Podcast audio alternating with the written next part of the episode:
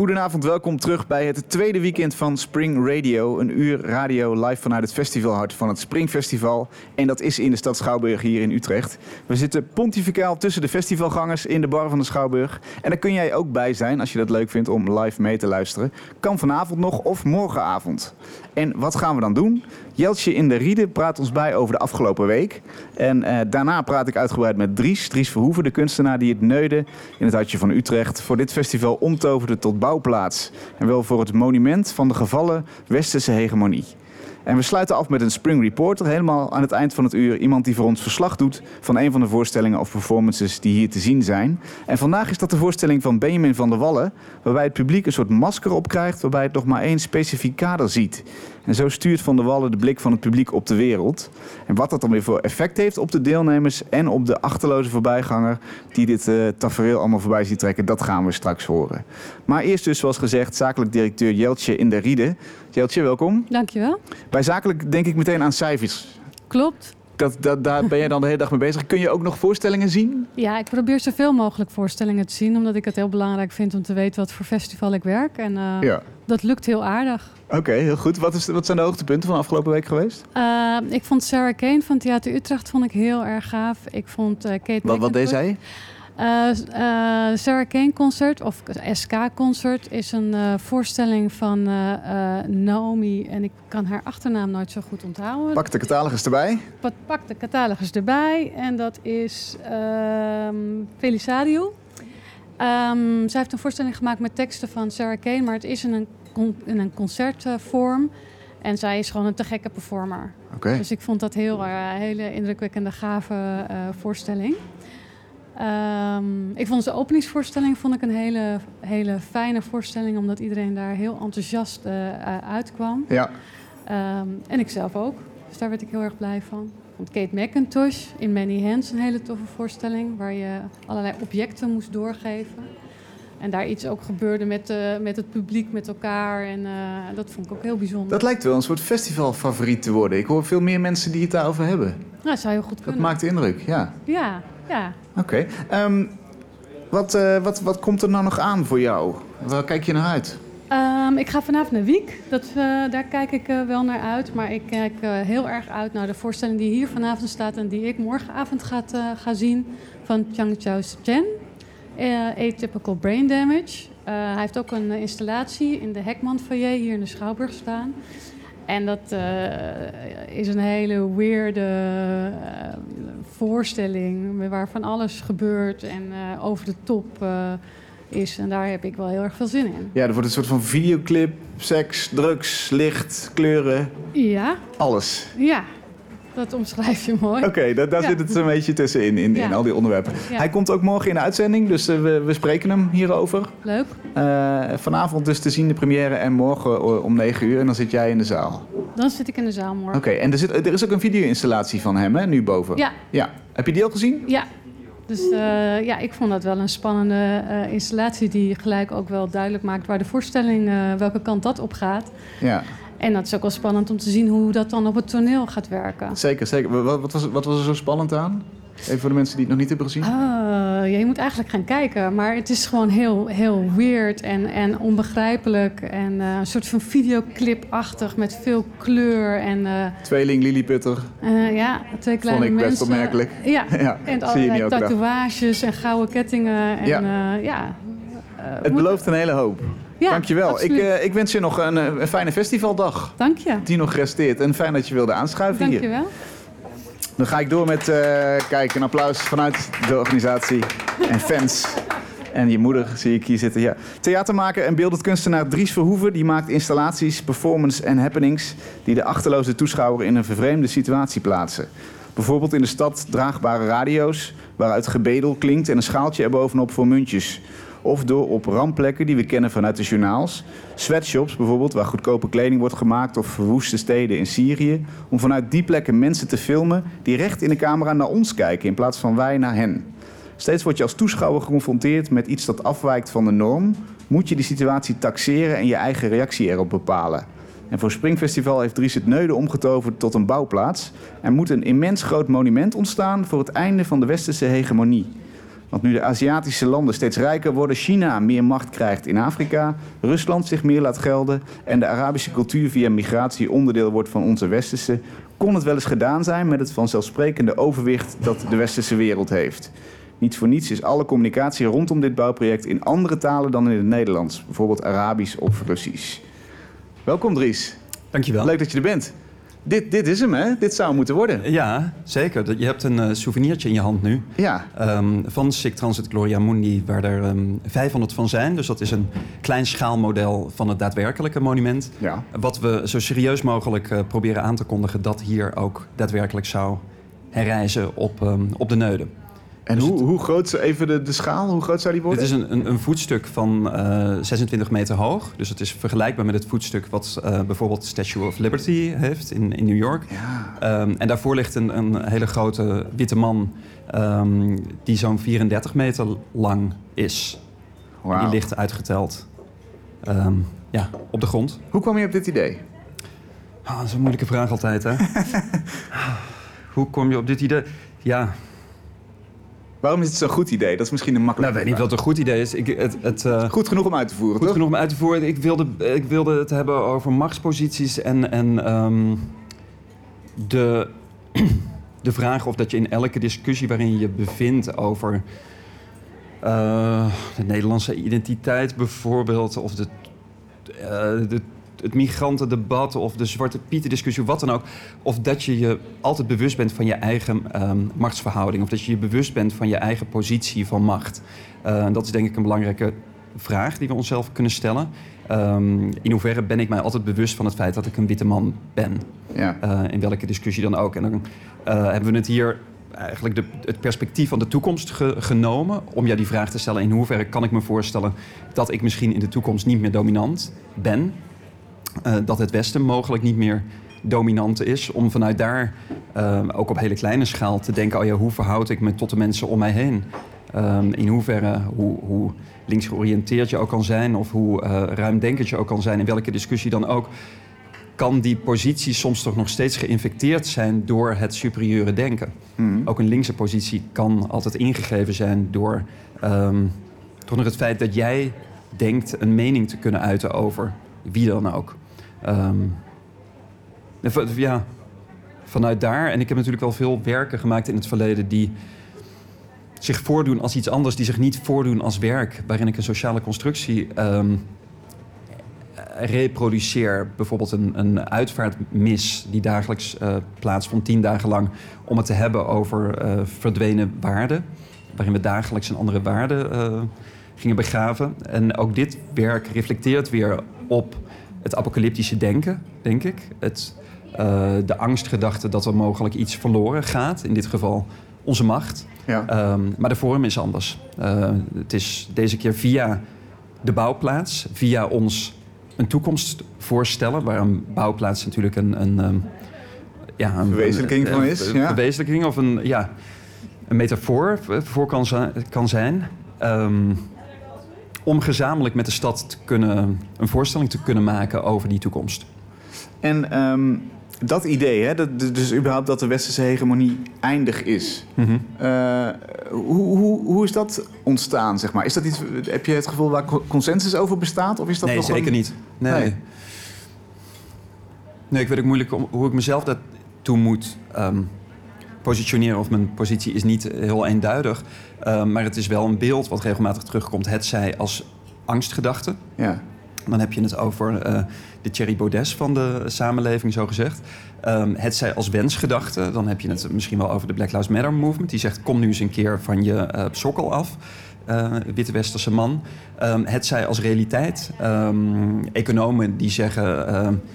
Uh, we moeten ons toch aanpassen aan een nieuwe wereldorde. We kunnen ons niet meer superieur verhouden ten opzichte van Rusland bijvoorbeeld.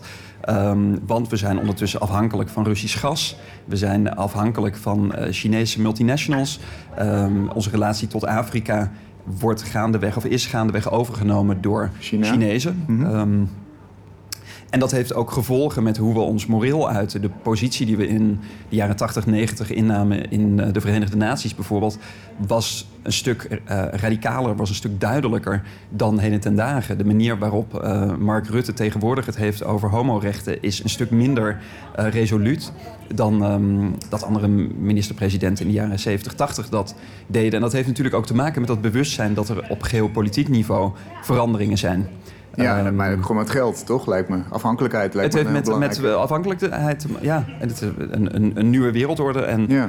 en een, um, dat wij ook in een land leven waar, um, waar de handelsgeest uh, nog steeds ronddwaalt. En op het moment dat er iets uh, op economisch gebied te halen valt, dan, um, uh, ja, dan zijn onze verlichtingsidealen wel iets wat we met, met een nodige korrel zout ja, die mogen naar de te nemen. Dan. Dus maar goed, ik, ik, ik, manifesteer dat beeld. Of ik zeg dat het er komt om jou vervolgens je daar uh, zelf toe te verhouden. Om positie in te nemen ten opzichte van dat angstbeeld slash wensbeeld slash uh, misschien wel um, realiteit. Ja, en hoe zijn die reacties? Hoe waren in ieder geval aan het begin van het project de reacties? Begin van het project, dus de eerste paar dagen, ging het eigenlijk heel praktisch over... komt dit, komt dit er? Uh, veel mensen die zich ook uh, voorstelden dat het er kwam. Die eigenlijk met, die, die, die dat ook helemaal niet zich afvroegen of dat het um, misschien een, een, een, denkframe was. Maar die dat dan ook, en dat is toch wel heel fascinerend hoor. Dat je zo'n, hoe makkelijk, dus dan verplaats je je eigenlijk in de in city marketing bijvoorbeeld, hoe makkelijk je met een paplepel mensen iets kan uh, doen eten. Ja, blijkbaar komt hier iets op het plein. Okay. Ja, blijkbaar komt er iets uit. Het zal dan wel. Het is wel groot, maar het is ook wel mooi. Um, ja, kreeg je die hoofdzakelijk die reactie? Of? Nou, en ook mensen die het gruwelijk lelijk vonden. En ook wel...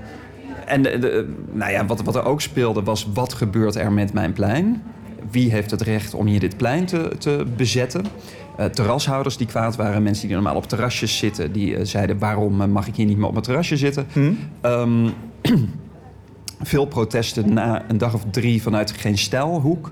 Die uh, zeiden er mag geen Arabische taal op, um, in de publieke ruimte uh, verschijnen. Ja, want je had uh, alle communicatie eromheen in andere talen in gedaan. andere talen. Bijvoorbeeld ja. in, een, in een abri, een poster. Precies. Waarin ook in het Arabisch het stond, de, stond. ja, precies. Een monument voor het einde van de westerse hegemonie. Bezoekerscentrum, dagelijks te bezoeken van 2 tot 10. Ja. Wat interessant is, wat we zagen ook dat er qua publiek veel mensen kwamen met een niet-westerse achtergrond... die ook letterlijk reageerden op die, op die posters. Maar wat het natuurlijk doet, en dat deden die posters... en dat deed, doet ook de afzetting, die hebben we van hout gemaakt. Dus je kijkt naar eigenlijk een, een houten schutting... die jou als kijker buitenspel zet. Het gaat dus ook nadrukkelijk over exclusie, over buitensluiting. Um, en mensen reageren daar ook heel heftig op.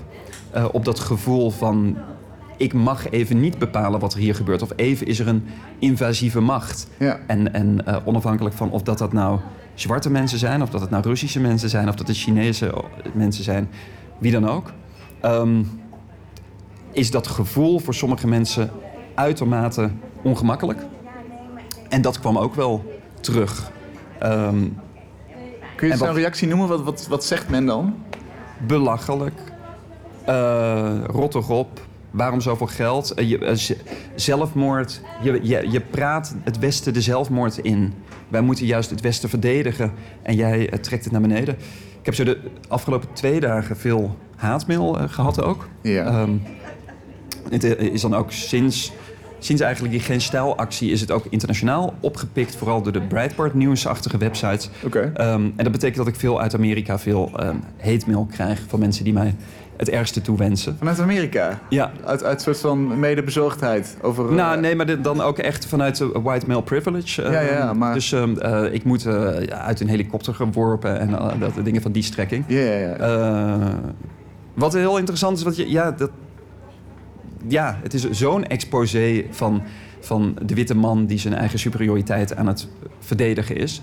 Dus ik vind, ja, je hoopt natuurlijk dat het kunstwerk ontstaat in de hoofden van de mensen. Daadwerkelijk op dat plein ontstaat er niks. Wat ontstaat is discours. Ja. En op het moment dat dis dat discours zich verbreedt in andere domeinen, zoals het, het internet, dan hoop je dat dat ook een dankbaar, um, dankbare discussie oplevert. Um, en daar heb je eigenlijk zelf geen. Uh, daar heb je niks op te zeggen. Nee. Maar dat, in dit geval leverde dat eigenlijk hele, een hele mooie en soms ook wel hele tragische conclusie op. Wat er ook gebeurt is dat. Um, en dat vind ik dan ook wel een zekere tragiek hebben, dat er veel mensen van niet-westerse achtergrond dus ook heel blij zijn dat ze denken dat het er komt. Dus ik zag een Arabische moeder bijvoorbeeld aan haar zoontje uitleggen dat het, ehm, hoe mooi het was dat de gemeente Utrecht ehm, de ongelijkheid probeert uh, weg te werken. En die zag het als een, als een, uh, toch als een teken, als een gebaar tegen racisme. Hmm. En, en um, tegen gevoelens van superioriteit. En zij legde dat haar 6, 7-jarige zoontje uit. En ik durfde niet op dat moment te zeggen: dit gaat er niet komen. Ja. Um, dat is dan ook heel tragisch. En snap je die posities ook? Snap je de reacties waar het vandaan komt? Zeker. Ja, het is een, het is een, het is een positie die natuurlijk. Um, de, de, de, de witte man die, die bang is zijn macht te verliezen, dat is natuurlijk een, um, een situatie die. Uh, van waaruit er ook een electoraat gekweekt wordt um, voor, voor populistische partijen. Ja. En, en nu je zo, zo net zei van um, jij, jij helpt het Westen, uh, uh, je duwt het Westen richting zelfmoord, zeg maar. Ja. Ik kan me wel voorstellen dat als je al in dat denkframe zit, dat, dat zij dan denken, ja, er, komt ineens een kunstenaar en die, die, die, uh, die roept het, het, politieke commentaar, veegt die bij elkaar. En, en misschien wat economen die zeggen dat Azië in opkomst is. Mm -hmm. En je zet er wel een soort van megafoon op ineens, op die boodschap. Ja. Heb, heb je ooit gedacht, hoe, hoe am I om dit te doen? Nee, zeker niet. Nee, hoe am I? Ik, ik ben er om een discours te manifesteren in mijn werk. En daar proberen een zo um, ambigu mogelijk antwoord op te geven. Waardoor jij als toeschouwer uh, ontregeld wordt en aangemoedigd wordt om positie te bepalen. Um, zoals um, uh, Cézanne een berg zag en die berg schilderde, zie ik een discours en ik manifesteer dat discours. en dat hoop ik met, met open eindjes. En dat maar... kan dus ook ervoor zorgen dat heel veel mensen zich uh, die, die een, een, tegenovergestelde politieke uh, positie hebben, zich toch herkennen in dit, in dit beeld. Het Ja. zij als uh, dystopie, het zij als utopie. Nou, je zou natuurlijk wel kunnen zeggen, het schilderen van een berg is, is, heeft minder effect dan het beweren dat de westerse hegemonie klaar is. Of zo. Dat, dat, heeft, dat, dat, dat heeft heftiger eh, invloed op je identiteit. Ja. ja, het komt er niet, hè? Dus het, ik, ik weet ook niet of dat ik dat beweer. Ik ehm, manifesteer een. ehm, ik laat een eh, denkkader ontstaan. Mhm. Ik laat jou de toekomst je voorstellen. Op het moment dat je daadwerkelijk in dat bezoekerscentrum eh, staat, ehm, dan zie je een bouwplaats waar eigenlijk niet zoveel gebeurt. Waar ehm, eh, acht bouwvakkers ehm, van niet-westerse achtergrond eh, continu in een loop staan, dezelfde handelingen uitvoeren. Ehm, waardoor je denk ik ook na een minuut of zes, zeven wel eh, tot de conclusie komt: ik zit hier naar een kunstwerk te kijken. Ja, dit kan in ieder geval naar een uitnodiging te kijken om te reflecteren. Het feit dat het er al dan niet komt, laat jouw positie innemen. En dat, dat was ook wel een van de redenen om niet in tien dagen iets te gaan bouwen. Maar ook ja, om, om alleen maar beweging te creëren. Om alleen maar het komen en gaan van, van mannen te tonen. Op een gegeven moment eh, is dan duidelijk, oké, dat project gaat er niet echt, gaat niet echt voltooid worden. Dit, dit standbeeld komt er Mhm. niet. Eh, wat, hoe zijn de reacties dan, als, als dat nieuws inslaat? Ik merk wel dat er de afgelopen dagen dat er wat inhoudelijke gesprekken gevoerd worden. Dat eh, ja, zo'n vrouw kwam naar me toe en die zei iets heel waars. Het, ehm, je bevraagt je macht eigenlijk, eigenlijk alleen maar als je het niet hebt. Iemand die macht heeft, die bevraagt zijn macht niet. Want dan is het vanzelfsprekend. Dan is het vanzelfsprekend, ja. Eh, en dat is natuurlijk, eh, ja, dat is waarheid als een koe, maar dat is wel, ja, dat is wel waar het over gaat of zo. Ge- eh, ander voorbeeld, gisteren was er een, eh, stond er een, een, een donkere jongen ehm, in, de, in het bezoekerscentrum en die keek naar die bouwplaats en die was duidelijk ehm, geïntrigeerd of misschien wel geëmotioneerd, weet ik niet. Die stond lang te kijken naar, naar, ehm, naar dat werk en vervolgens komt er een vrouw binnen en die ziet buiten een zwarte ehm, performer slash bouwvakker. En het eerste wat ze zegt is, oh Zwarte Piet. Eh, en ik sta daartussen en ik zie die jongen dat incasseren naast mij. Dat er naast hem een vrouw staat die iemand die alleen maar een donkere huidskleur heeft benoemd als Zwarte Piet. Ehm, en dan, eh, ja, dan gaat er wel door je hoofd in hoeverre praat zo iemand, is zo'n zo vrouw zich bewust van haar positie op het moment dat ze zo'n uitspraak doet? Ja. En dat, ja, dat, dat ehm, we refereren in het werk ook bijvoorbeeld aan, aan de zogenoemde beeldenstorm die in Nederland schijnt gaande te zijn. Dus de vraag hoe gaan we om met eh, koloniale standbeelden. En daarin zou ook iemand. eh, ja, ik, ik heb daar soms niet zo'n hele duidelijke, vastomlijnde mening over. Als iemand zegt de Koentunnel moet van naam veranderen, dan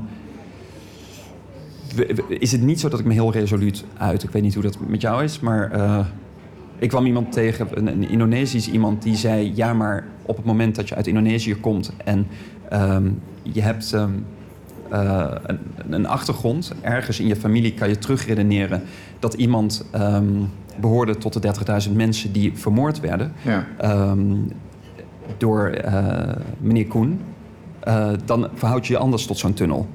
En misschien op, voordat je je uitdrukt over het al dan niet ehm, eh, doen veranderen van de naam van zo'n tunnel, is het misschien goed om even je eigen positie in ogenschouw te nemen. Om te weten vanuit welke positie je praat. In hoeverre je überhaupt recht hebt op die, op die eh, stellingname. Ehm, en ik vind het tof dat een werk dat soort ehm, gesprekken ook los kan maken. Het zou natuurlijk ook interessant zijn geweest als die twee met elkaar in gesprek waren gegaan. Die aan, aan beide zijden Ja. van jou stonden. En dat gebeurt misschien ook wel. Ja, ik kan, ik kan het niet. ehm, ik ben geen sociaal werker. Nee. Het is niet aan mij om eh, de wereld te verbeteren. Ik denk dat je als kunstenaar ook allerlei kwalijke dingen mag doen. Ehm, dus of dat. Ja, nee, natuurlijk tof. Als mensen met elkaar. Als, ik als Dries als persoon denk, ja, tof. Als mensen met elkaar praten over hun positie. Hm. Maar ehm, dat is niet het doel van het werk. Het doel van het werk is om discours zichtbaar te maken en jou misschien eh, te activeren om je te verhouden tot dat discours, binnen dat discours. Ja. Je, je noemde net ook die mensen die het plan hoorden en, eh, en, en de borden zagen en gewoon dachten: oké, dit gaat er blijkbaar komen. Mhm. Eh, prima. Eh, laat dat zien dat wij een soort van intelligente maatschappij hebben, dat we, dat we, dat we ergens tolerant zijn, of, of juist het tegenovergestelde, boeit het niemand echt heel erg iets en is veel onverschilligheid. Ehm, wat ik al zei, op het moment dat je de, de strategie van de city marketeer hanteert, dan zijn veel mensen dus genegen om dat dan maar tot zich te nemen. Dus dat is ook wel hoe we in de, de esthetiek van het werk en in de bewoording rondom het werk ehm, hebben geopereerd. Dus om ehm, de, he- het hele gebaar eigenlijk eh, met een, op een hele gladde manier er bij mensen in te, in te duwen. Ja? En je merkt dan dat mensen daar heel receptief voor zijn. En, ehm, Hoe doe je dat? Wat, wat is zo'n gladde manier? Mooi vormgegeven folders? Of Ja, nee, dat je zo- zo'n zin zegt... Het, het is tijd om eh, de vroegere wereldorde te herdenken... en de nieuwe eh, te omarmen. Ehm, Klinkt mooi, klinkt vredig. ja, en met een stemmig muziekje... en met een hele mooie eh, 3D-video-animatie... dat je denkt, ah ja, misschien is dit dan ook wel beter. Dus dat, dat, dat is misschien ook wel een van de... ehm, een van de verwijzingen binnen het maakproces was eh, Soumission van Wellebec, die eh, Frankrijk in 2040, meen ik, ehm, eh, situeert en daar een, een, de moslimbroederschap als, als ehm, grootste partij toont Mhm. binnen het Franse parlement. En dan ook toont dat dat ehm, wel veranderingen teweeg brengt in Frankrijk, maar ook niet hele heftige. Het is eigenlijk een van de, van de zachtste boeken van, eh, van Michel Houellebecq. Eh, en dat is misschien, dat, dat, ja, we zijn natuurlijk heel erg gewend om ehm, de invloed van ehm, de islam bijvoorbeeld op westerse, ehm, westerse eh, gezelschappen als ehm, invasief te benoemen en als gewelddadig te benoemen en als beangstigend te benoemen. Maar op het moment dat iemand dan een toekomstbeeld schetst waar vrouwen dan misschien wel niet naar de universiteit mogen en ehm, misschien dan wel een vorm van sharia wordt ingevoerd, maar anderzijds er wel eh, eh, het land wel stukken welvarender eh, wordt en we geen probleem meer hebben met, met armoede, dan pikken mensen het misschien ook wel. Ik vond het een interessante, ja, interessant toekomstvisioen. Het roept natuurlijk ook de vraag op, als zoveel mensen het oké vinden, voor wie is het dan een probleem? En, en is het dan, is het dan, gaat het dan alleen om de kleine, kleine groep geen stijlschreeuwers? Of, of... Ik weet niet hoe klein die groep is. En Nee, er ontstaat natuurlijk altijd in Nederland iets dat op het moment dat je een gebaar laat ontstaan en het vervolgens duidelijk wordt dat het kunst is, dat het dan leidt tot onverschilligheid. Uh, waar het in andere landen misschien nog wel tot meer weerstand oproept op het moment dat mensen erachter komen dat een gebaar kunst is, ja. Uh, wordt er in Nederland al snel gezegd: het is maar kunst. En dus onschadelijk. En, uh... Dus dan wordt het onschadelijk, ja. En dat is, um, dat is het dan ook aan de hand. Um, maar ja, ik ben toch ook wel verbaasd hoe lang mensen daar binnen blijven. Ja. En dat, de, dat veel mensen zich uitgenodigd voelen om binnen te, te blijven of binnen te komen. Um, we hanteren de strategie, zogezegd, van de buitensluiting. Uh, het zijn enorme hoge hekken uh, van hout. Die, die, uh, en eigenlijk de enige manier om iets te zien van het werk is door een klein deurtje te gaan. Um, en op dag één zeiden de, de cultuurverantwoordelijke van de stad Utrecht... wat slecht, je zou hier toch gaten in moeten maken. Je zou toch iets moeten doen, zodat die mensen zich uitgenodigd voelen... om meer naar binnen te gaan. Wij zijn voor een stad waar mensen zich uitgenodigd voelen. En ik dacht, de, de, de Alan Cutroff-methode noem ik dat dan... De, um, een van de, de founders van de Happening in de jaren 60... die zei, nee, nee, theater en kunst functioneert bij de gratie van wat je niet kan zien. Op het moment dat ik jou een bord voor je hoofd uh, voor je gezicht uit, dan willen mensen naar binnen. Dan willen mensen weten wat er aan de hand is. Op het moment dat je met hele grote stickers dit is gratis ophangt, dan komen mensen niet. Ja, dan komen een paar consumenten die, die um, zeg maar voor het gratis ijsje. Maar vooral het dichte theater, daar gaan mensen van in beweging. Daar gaan mensen van, uh, daarvan mensen, willen mensen dan heel graag dat ene deurtje vinden. Ja. Um, om wel te weten wat er gebeurt. En dan misschien ook wel vervolgens na te denken over exclusie en inclusie. Heb je enig idee hoeveel mensen er al gekeken hebben? Op de zevende dag waren het 11.000 mensen. En we zitten nu op de negende, dus dat zullen er 13 of 14 zijn. Ja, dat is best een goede score, denk ik, voor, voor kunst zo in de openbare ruimte. Voor, voor mensen die actief de keuze moeten maken om zich ertoe te verhouden. Want ja. dat is het natuurlijk wel. Ja, woord scoren, dat, uh, daarvoor gebruik ik niet vaak.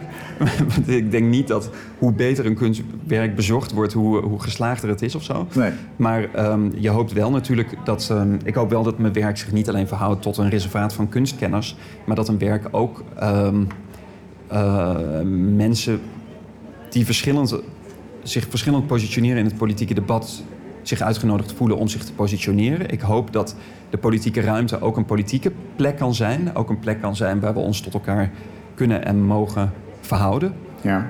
Waar mensen zich uitgenodigd voelen en waar mensen ook de ontregeling durven ondergaan. Um, er is natuurlijk een enorme ontwikkeling richting een soort um, gladde saus in de publieke ruimte.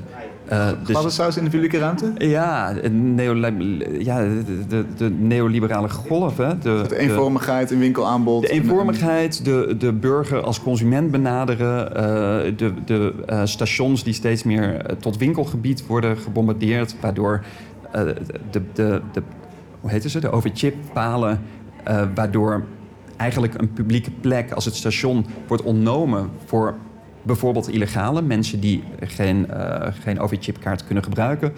Um, bankjes in de stad uh, die worden herontworpen zodat daar uh, daklozen niet meer op kunnen liggen. Um, de, de, veiligheidsagenda die ervoor zorgt dat de stad veiliger wordt. En dat, um, dat zijn allemaal ontwikkelingen die ervoor zorgen, denk ik, dat de publieke ruimte steeds schoner wordt, steeds opgeruimder wordt, maar daardoor ook steeds minder een, een weergave is van de maatschappij. Van degene die we zijn. Hmm. Waardoor um, ontregeling minder zichtbaar wordt. Waardoor de dood, iets waar de gemiddelde marketeer niet op zit te wachten, minder zichtbaar wordt. Um, en het is tof dat een gemeente en een festival dan zegt: gebruik die publieke ruimte ook om te ontregelen, om te ontwrichten en om um, verwarring te laten ontstaan. Ja, want je zou kunnen zeggen dat dat een rode draad is door de, door de uh, objecten en, en, en uh, voorstellingen en situaties die jij maakt steeds die ontregeling van de, van de toeschouwer. Hoe belangrijk is die? Is, is dit een project niet geslaagd als die er niet in zit? Ja, dat zou je wel kunnen zeggen, ja. Ik hou wel van twijfel. En ik denk dat het van belang is om die twijfel te kweken. En om dat te doen, wat ik al zeg, niet per definitie in een kunstcontext of in een wereld die ook kanoniseert, zoals een museum, waarbij je eigenlijk waarbij de ontregeling vaak op metaniveau plaatsvindt, waarin je misschien wel kijkt naar ja, wat betekent eigenlijk nog de provocatie op het moment dat je weet dat je de provocatie opzoekt. Provocatieve kunst in een white cube gaat toch, functioneert toch vaak via de mijn buurvrouw zou hier heel erg van schrikken uh, methode. Maar ik niet, want ik weet, ik heb het bordje al gelezen. Ik ken de kunstenaar ja. waar het om gaat. Ik weet al hoe de curator zich verhoudt tot het werk. Dus je, je ondergaat de provocatie, maar tegelijkertijd sta je ook alweer bo erboven. Um, en de vraag is hoe je binnen zo'n wereld, hè, waarin eigenlijk in de museale context alles kan, uh, je tegelijkertijd daar geen um, emotionele of fysieke ontregeling nauwelijks meer mogelijk is, omdat er altijd voorbereiding is, omdat er altijd, um, omdat die ontregeling ook alweer getemd wordt mogelijk door de publiciteit van een, van een kunstinstelling, um, door de agenda van een curator, door de wetenschap dat je niet alleen maar naar het werk kijkt, maar ook naar de witte muur die daarachter staat. Mm. Um, en daar, ja, ik, ik, ik hoop mensen aan het twijfelen te brengen over hun eigen positie. En dus ook mezelf. En dus niet een, um, per definitie linkse agenda in, uh, in de wereld te werpen. Ik hoop dat die gebaren ook nog wel voldoende interpretabel zijn en voldoende meerduidig zijn, voldoende ambiguïteit in zich dragen om, um, om het te laten doorzeuren, om uh, ook het werk geen einde te geven. Dat je eigenlijk niet zo goed weet wanneer je klaar bent met kijken en wanneer je maag klaar is met zeuren. Ja. Um, dus, dus in die zin de, de mensen die op geen stijl comments schrijven en die zeggen van waarom moet dit voor mijn belastinggeld? Ja. Die, die vind je legio. Dan zou je dus ook zeggen, ja, die, die verrassing en, en juist het, het, het inbrengen van een ander element in die herkenbare openbare ruimte, dat is waardevol. Ja, ja, die mensen stuur ik ook een uitnodiging om te komen kijken. Want regelmatig reageren die mensen niet op het werk, maar reageren ze op een frame. Ja. Op hoe een werk wordt ge, geframed. En ik vind dat dus ook, uh, ja, eigenlijk ook wel. Oh, ik denk dat mijn microfoon uitstaat, of niet? Nee. Als je er lekker dicht in praat, dan uh, okay. komt het helemaal goed. Uh, vind het ook inter interessant op het moment dat iemand zich. Ja, dat er iemand er veel aan gelegen is om zich te uiten. Uh, daar zit dan toch ook een vorm van frustratie in of een angst in. En een, ik ben er eigenlijk wel geïnteresseerd voordat ik ga zeggen wat een, uh, wat een bekrompen, bekrompen mening uh, werpt u hier de, de wereld in. Vind ik het uitermate fascinerend dat iemand iets verdedigt wat misschien helemaal niet verdedigd hoeft te worden. Ja. Maar we, we, ja, het is aan de andere kant is het ook natuurlijk een teken van een tijd waarin we onszelf allemaal heel erg stellig uiten. Waarin we allemaal heel stellig ons in een politiek debat uh, manifesteren. En ik denk dat het van groot belang is. Of van groot belang. Ik hou ervan als kunst mij um, doet bevragen over die stellingname. En me misschien ook weer zacht maakt. En me misschien ook weer. Ja, misschien even die, die waarheid die ik voor mezelf geconstrueerd heb. Um, kapot gegooid. En waardoor ik zelf weer de puzzel bij elkaar mag vegen en uh, in orde mag uh, brengen. Wat mij opviel ook aan die comments is dat het ook een soort. Uh, het is natuurlijk een community, een online community, waarbij je ook vooral volgens mij dingen zegt om je in je groep te positioneren. Ja. Dat zie je daar ook heel erg. Hè? Dus, dus er is een soort van. Iedereen is het bijna wel eens over de strekking van de, van de postjes die eronder moet komen, van alle reacties. Ja. En dan vervolgens gaat het om hoe je dat zo grof mogelijk of zo origineel mogelijk of hoe, hoe, hoe, uh, ja. Ja, hoe, toch, hoe slim je daar weer mee om kan gaan eigenlijk. Dat is misschien uh, in de wereld waarin jij en ik functioneren ook aan de hand. Natuurlijk, ja. Dat is, dat is denk, denk ik in elke uh, community ja. zo. Dus op het moment dat jij naar een tentoonstelling in Münster bent geweest... en daarvoor, daarover iets schrijft uh, op je Facebookpagina... ben je misschien wel hetzelfde aan het doen. Voor het reservaat waarin jij functioneert, je aan het positioneren... en via die positionering een soort zelfbeeld te creëren. Ja. En hoe, hoe, denk je dat in dat licht zoiets als een standbeeld... Wat, wat heeft dat voor symbolische waarde in onze maatschappij? Als je het vanuit die positie bekijkt. Een standbeeld op zich is natuurlijk iets wat probeert te materialiseren. Wat probeert fysiek te maken. Wat probeert te behouden. Wat uh, per definitie fluïde is. Want je kan niet zeggen dat een... Uh, um, de manier waarop we naar mensen kijken, of de manier waarop we naar tijdperken kijken, dat die eindeloos is. De helden van 300 jaar geleden zijn misschien wel de daders van nu. Uh, er zijn natuurlijk heel veel er zijn ook er zijn, er zijn genoeg uh, kerkhoven voor, voor standbeelden, Ja. voor monumenten. Eh, Stalin en Lenin standbeelden, die zijn er duizenden, die ondertussen overal, ehm, eh, vooral in Oost-Europa, eh, op hun, op hun eh, achterste liggen. En dat gaat misschien ook wel gebeuren met de Piet Heijnen en de JP Koenen en ehm, et cetera. Ehm, Tegelijkertijd is dat wel natuurlijk... Een standbeeld is altijd iets, iets massiefs, iets Ja. groots... wa- waarvan het wat, wat uitstraalt. Het heeft heel Dus- veel moeite gekost om dit op te richten. En dit is dus waardevol. Ja, daar spreekt natuurlijk een wensgedachte Ja. uit en een angstgeda- de angstgedachte: dit mag nooit gebeuren, eh, nooit meer gebeuren. Of deze persoon moet tot in de eeuwen der eeuwen worden herdacht. Maar de stellingname dat dat dan ook zal gebeuren, is natuurlijk niet aan de hand, omdat we continu in een andere tijd leven. En ja, natuurlijk zal de westerse hegemonie ooit verdwijnen. Het zij over 20 jaar, het zij over 300. Maar de geschiedenis leert ons dat tijdperken komen en gaan. Ehm, dus de, ja, het, het, het daaraan vasthouden is misschien wel het slechtste wat je kan doen. En eh, eh, een lachwekkende pretentie dan eigenlijk... om zo'n zo'n zo'n massive standbeeld op te richten... Voor, voor vluchtige dingen, vluchtige ideeën. Ja, dat, nou, dat is wel een van de redenen dat ik het dat niet manifesteer. Dat ik het als, als eh, denkraam ehm, tentoonstel. Juist, ja. Door vanuit de plausibiliteit van zo'n ehm, van zo'n mogelijk standbeeld eh, jou laat denken over de wenselijkheid daarvan. Ik zit net te denken, als je, als je ergens een standbeeld voor opricht... is het dan niet hetzelfde als... eh, kun je niet vergelijking maken met mensen die zich ook van hun machtspositie niet bewust zijn... eh, en, en, en het daarom niet nodig hebben. En tegelijkertijd, als je, als je wel, dat wel wil benadrukken... heb je dus blijkbaar een groot standbeeld nodig. Ja, ja Om- misschien om betekent het ook wel wat dat het niet-westerse ehm, eh, bouwvakkers zijn. Het enige wat eh, daadwerkelijk aanwezig is in die bouwplaats is een hele grote witte hand. Ehm, dus een weergave van de mogelijke hand die eh, onderdeel zou zijn van het monument. En dat het feit dat zij daar soms met z'n achter mee bezig zijn met die hand te takelen en weer naar beneden te halen en weer eh, eh, terug te brengen naar waar die vandaan kwam, dat ehm, roept misschien ook wel die vraag op.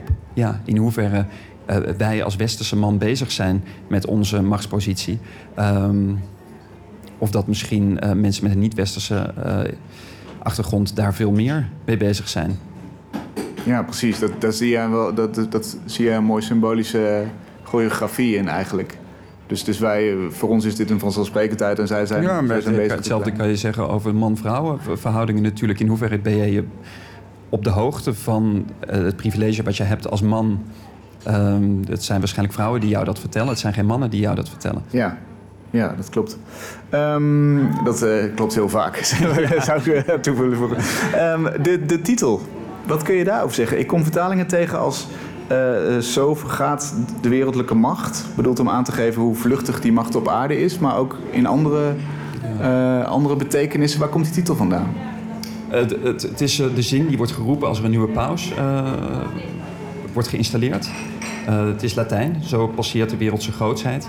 Ehm, en ja, dat ging voor mij wel inderdaad over het passeren, over het, ehm, eh, het er even zijn. Het, het feit dat je even de macht en de welvaart hebt. Ehm, het Romeinse Rijk is natuurlijk ingestort op zijn hoogtepunt. Van, zogezegd van de een op de andere dag. Op een moment dat mensen, de Romeinen, het, zo, eh, het helemaal niet verwachten. Er helemaal niet op waren voorbereid. Ehm, en zo gebeurt dat misschien ook wel met, ehm, met de westerse hegemonie. Wat, wat nou Dat als blijkt dat, dat jij over tien jaar terugkijkt en dat, dat dit inderdaad het jaar is waarin de, de, de neergang is ingezet? Stel, er komt een, eh, weet ik veel, nieuwe koude oorlog of zo, of, of er, Ja. er gebeurt iets. Misschien was hij al wel ingezet, hè? misschien was hij bij 9-11 al wel ingezet. Misschien was hij al wel ingezet toen eh, Philips zijn hoofdkantoor naar eh, China verplaatste. Misschien was hij al wel ingezet toen eh, China de grootste eh, imperialistische macht in, in Afrika Ja. werd. Ja. Misschien was hij wel ingezet bij eh, eh, de, het installeren van, van Poetin. Eh, Want heb jij het gevoel dat hier, dat hier genoeg eh, waarheidsgehalte in zit om het realistisch te maken? Of heb je echt wel gezocht naar iets wat een brug te ver lag in de, in belevingswereld? Ja, nou, ik weet niet hoe. Ik heb er natuurlijk veel artikelen over verzameld. En ik heb, geen, ik heb de drie stapeltjes van wens, gedachte, angstgedachte, realiteit niet uh, gemeten. Op basis van waar wordt er nu uh, veel over gepraat. Maar um, ja, de, je komt komt ze in alle hoedanigheid tegen. Dus de, de gedachte, wij moeten onze waarden, onze westerse waarden verdedigen. En wij moeten Nederland verdedigen en wij moeten het vaderland verdedigen. Dus hoe, hoe Thierry Baudet heeft over onze oikofobie, heeft hij het dan over de angst dat we het huis niet uh, verdedigen. Dat we eigenlijk angst hebben uh, voor, voor onze uh, nationale identiteit. Um, daar wordt veelvuldig over geschreven. Dat kom je ook op de Breitbart-achtige uh, websites tegen. Er is natuurlijk een groot deel van het Trump-electoraat... wat ook daar met die gedachte wordt gevoed. Ja. Uh, het buitenlandbeleid van Donald Trump is hier ook door ingegeven.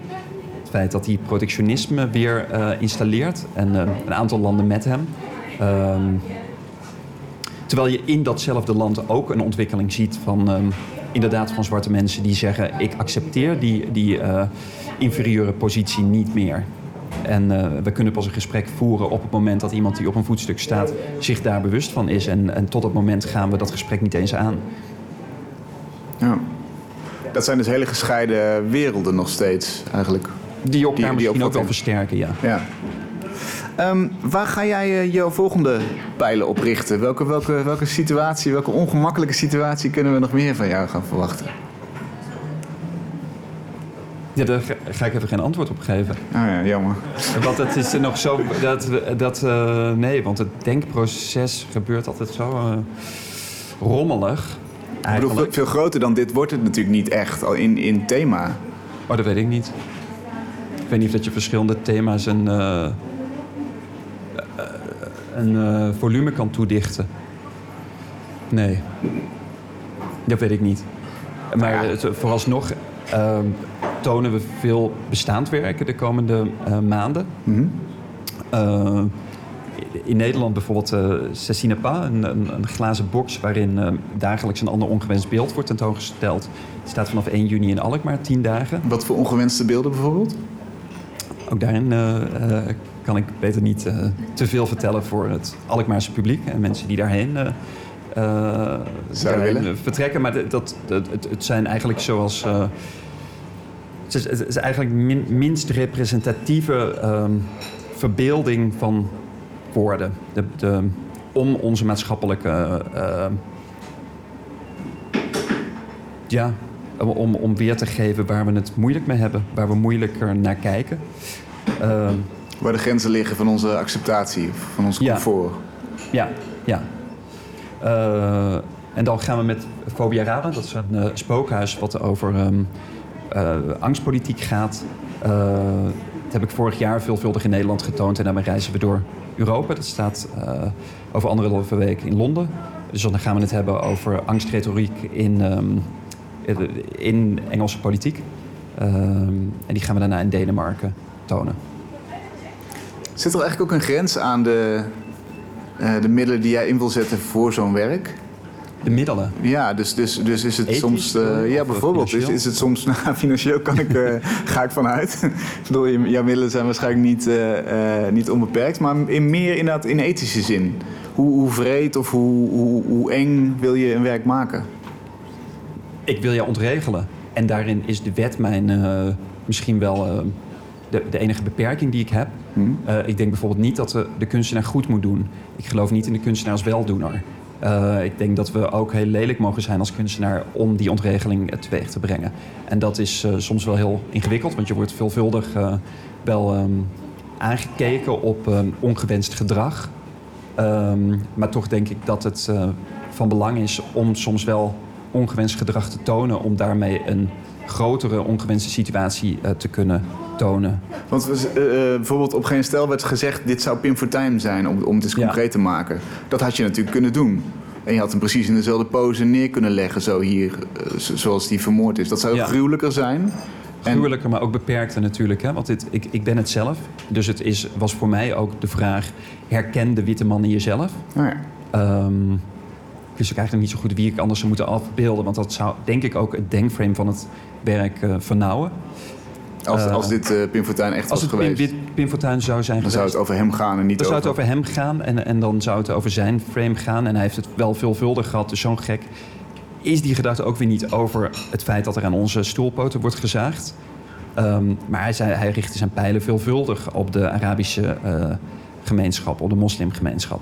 En dat vind ik een vernauwing van het werk. En ik wilde het meer hebben over de receptie van dat gevoel, over het gevoel van buitensluiting, over het gevoel van je even inferieur voelen, dan dat ik het wilde hebben over de perpetrator. Dat ik het wilde hebben over diegene die mogelijk ons, uh, ons naar de troon stijgt. Ja.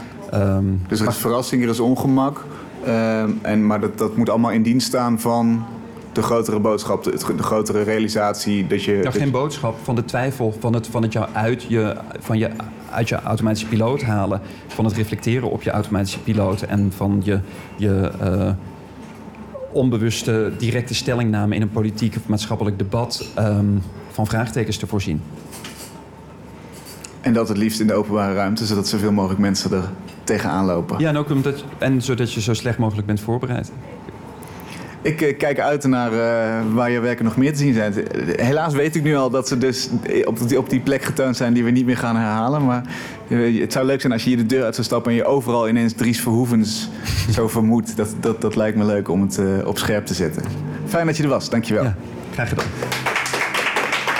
Dan eindigen wij de uitzending met een speciale Spring Reporter die bij een performance uh, voorstelling of video-installatie aanwezig is en daar alles over kan vertellen. En vandaag is dat Kimberly Krul. Zij was bij de voorstelling Walking the Line van Benjamin van der Wallen. Ze was dan niet alleen, zij deed daar ook aan mee. En uh, ja, dan krijg je dingen op je hoofd en zo. Kimberly, wat gebeurt er precies? Um, nou ja, je krijgt inderdaad iets op je hoofd. Ik heb nog steeds een streep op mijn voorhoofd staan. Wat, wat is het wat je op je hoofd krijgt? Een zwarte doos. Een zwarte doos? Ja, met uh, wel een gat aan het einde, dus je kan er wel doorheen kijken. Ja. Uh, maar het heeft heel sterk de associatie met uh, VR-bril. Oké. Okay. Maar dan veel, veel meer een tunnelvisie. En vervolgens, wat gebeurt er dan? Je hebt zo'n ding op je hoofd? ja, je, je, krijgt eerst eigenlijk een wandeling naar een plek achter de dom.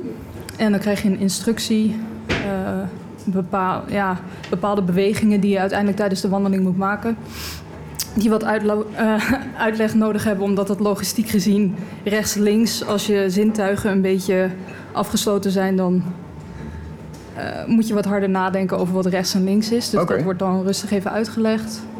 Um, uh, het is ook een beetje ontspanning, want veel mensen vinden het toch wel spannend. Dus ze nemen ook even de moeite om te zeggen van joh, we zijn hier voor jullie veiligheid, we gaan jullie niet blind laten lopen. Er is altijd iemand die je hand vasthoudt of je rug, eh, een duwtje in je rug geeft. Je loopt niet alleen. Want wat zie je nog van de wereld? Is dat een klein reepje zo? Zo'n breedbeeldreepje? Ja, het is echt een, een kader. Je ziet heel veel zwarte doos. Um, de vergelijking die ze zelf maken is: uh, stel je voor dat jouw eigen ik um, in je maag gaat zitten, via een laddertje omhoog loopt naar je ogen, op een sofa gaat zitten. en op een gegeven moment gaan je ogen open. En in de duisternis zie je dus een klein venster naar uh, de wereld daarbuiten. Mooi. Ja. Voelt het ook zo? Ja, ik vond dat zelf heel ontspannend. Dus er zat een meisje naast mij, die werd daar een beetje panisch van. Die vond dat juist heel eng. Maar um, die, die overgave aan de voorstelling zelf, dat vond ik juist heel ontspannend. Um, het is wel lastig in het begin, want je moet echt schuifelend door de stad heen. En um, het is alsof je bijna blind bent. Je wordt op een gegeven moment ook gevraagd of je je ogen dicht wil doen. -hmm.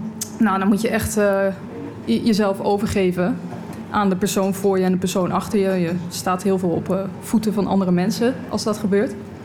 Dus je beweegt als een soort van slang, beweeg je door ja. Utrecht? Ja, ze noemen het zelf de caterpillar. Dus als een soort rups.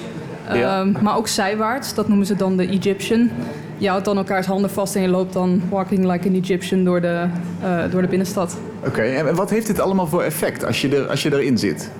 Het heeft op een gekke manier iets voyeuristisch. Je, je, je hoort gesprekken. Um, op een gegeven moment mag je je ogen open doen en dan weet je niet waar je bent. En dan kijk je ineens recht in iemands gezicht die op een terrasje gewoon een drankje zit te drinken. En dan denk je, oh, hallo, ik sta hier nu in een rij met mensen, hallo. En die mensen die denken allemaal dat jij ze niet kan zien. Dus ik, ik kijk jou recht in je ogen aan en jij bent het enige wat ik kan zien. Maar die mensen die kijken allemaal, oh, wat gebeurt er? Oh ja, het zal wel VR zijn. En je vangt heel veel gesprekken op. Um, enerzijds, wat is er aan de hand? Wat is dit? Is dit onderdeel van Spring? Aan de andere kant, wat is dit voor raars? Wat is dit voor geks? Stomme kunstprojecten, wordt toch ook gezegd. Oké. Maar mensen zijn vooral heel nieuwsgierig. Lopen ook met je op en achtervolgen de groep een beetje. Dus, dus het, het rare effect treedt op dat jij ziet zelf steeds minder. Mhm. Maar mensen denken dat jij helemaal niks ziet en, en daardoor kun je veel beter kijken. Ja, ja en het, vooral het geluid. Omdat je best wel veel met je ogen dicht loopt. Je, je luistert veel meer. En ehm, op een gegeven moment heb ik ook gewoon een gesprek opgevangen van mensen op het terras. En jij schuifelt echt voorbij. Dus je kan gewoon minutenlang meeluisteren met wat er gezegd wordt. En daar zaten mensen eh, te bespreken wat voor cadeautjes ze voor hun nicht zouden gaan kopen. En dat is heel persoonlijk en voelde dus heel erg eh, invasief. Zij weten helemaal niet dat ik ze kan horen, of zij begrijpen helemaal niet dat ik ze kan horen, maar ik sta gewoon letterlijk aan je tafeltje mee te luisteren met jouw verhaal. Ja. Dat vond ik heel bizar. Leuke ervaring. Het lijkt Ja. bijna een soort van onzichtbaarheidsdeken, Ja. zo'n Harry Ja, Potter-achtige... maar toch ook juist weer niet, want eh, we zijn zelf ook natuurlijk een kunstproject op dat moment. We voeren allemaal gekke bewegingen uit en we krijgen instructies. We hebben heel vaak, nou, ik hoorde in ieder geval heel vaak mensen die dachten dat we van het leger waren, omdat ze dan zeiden: en rechts en stop, ogen dicht, ogen open. En we allemaal heel braaf naar de commando's luisterden. Ja. Eh, Wat gebeurt er dan als je dat ding afzet? Ga je dan anders naar de wereld kijken als je uit zo'n voorstelling komt? Nou, dat vond ik dus het, mooiste eraan. Ehm, op een gegeven moment aan het einde van de voorstelling, ik zal het niet helemaal verklappen, maar al je zintuigen worden afgesloten. Dus je hebt je oren dicht, je hebt je ogen dicht. En dan word je ineens. De hele voorstelling lang is het bijna zachtaardig. Je krijgt een duwtje, je krijgt een instructie, er wordt wat in je oor gefluisterd. En aan het einde word je ineens heel resoluut omgedraaid. Iemand knopt dat ding van je hoofd af en die zegt: loop maar naar Theater Kikker terug, waar de voorstelling begon. En dan ben je ineens weer helemaal in het hier en nu. En al je zintuigen staan vol aan. En ik merkte dat ik me echt een beetje ontredderd voelde. dat ik dacht, oh, ik moet nu in mijn eentje weer gaan lopen. Oh, dat voelt heel gek. Omdat je een uur lang hand in hand met mensen hebt gelopen... en jezelf helemaal overgegeven hebt aan... Ja, precies. Dus ineens zijn alle filters weg en je, Ja. komt die werkelijkheid weer heel hard binnen. Ja, ja dat was heel gek. Heel... Ja, ontredderd voelde ik me. Het was heel gek. Nou zegt de maker zelf dat het hem ook interesseert dat er een, een groep mensen over straat loopt... en dat je voor, voor dat uur onderdeel van die groep bent. Dat je eigen identiteit een beetje oplost. Heb je dat ook zo ervaren? Want niemand spreekt jou meer als individu aan op het moment dat je natuurlijk in zo'n rij staat met zo'n raar ding op je kop. Ik vind het juist heel erg ehm, inwendig. Het is juist heel erg in jezelf gekeerd. Je hebt wel ehm, fysiek contact. Ik bedoel, je hebt de hele tijd klamme handjes van je buurman en je buurvrouw vast. Maar je bent juist heel erg met jezelf bezig. Jij bent de enige die dit op dit moment ziet. Je hebt geen interactie verder met de rest van het publiek. Je hebt vage interactie met de voorbijgangers. Dus ik vond het juist een hele intrinsieke voorstelling. Het zal dan misschien meer voor de buitenwereld zijn dat het voelt als een groep. Hè? Dat jullie gaan natuurlijk als, als sliert, trekken jullie door Ja. de stad. Maar, dat- maar dat zeggen ze ook aan het begin. Je bent, ehm, zodra je aan die voorstelling meedoet, regisseur van je eigen film. Vandaar dat ze die verwijzing maken van een poppetje achter je ogen. Maar zo voelt het ook echt. Je hebt gewoon eh, tunnelvisie. En je mag gewoon zelf bepalen wat je wel of niet ziet. Ik vind het een fascinerende toevoeging eigenlijk. Dus we hebben een VR-installatie hier waarbij de nieuwste techniek gebruikt wordt. En in deze voorstelling eh, is het eigenlijk bijna de kijkdoos die op je hoofd gezet wordt. Ja. Analoge kan het niet. Ja, En, eh, en blijkbaar is het effect groot. ja, ja ik vond het heel eh, confronterend en indrukwekkend. Een aanrader dus, wat jou Ja, betreft. absoluut, absoluut. Okido, dankjewel. Fijn dat je voor ons verslag wilde doen. Walking the Line kun je dus morgen, zaterdag, op een aantal tijdstippen nog doen. Tussen half 1 en 5 ongeveer. Kijk even op springutrecht.nl voor de kaarten. En wij zijn er morgen ook weer tussen 6 en 7. En het is dan de laatste uitzending. Dus als je wil komen, doe het dan vooral morgen. Lukt dat niet, kijk dan live via de Facebookpagina's van Spring of Mr. Motley, het online kunsttijdschrift. Heel graag tot morgen. Dank u. Dank u.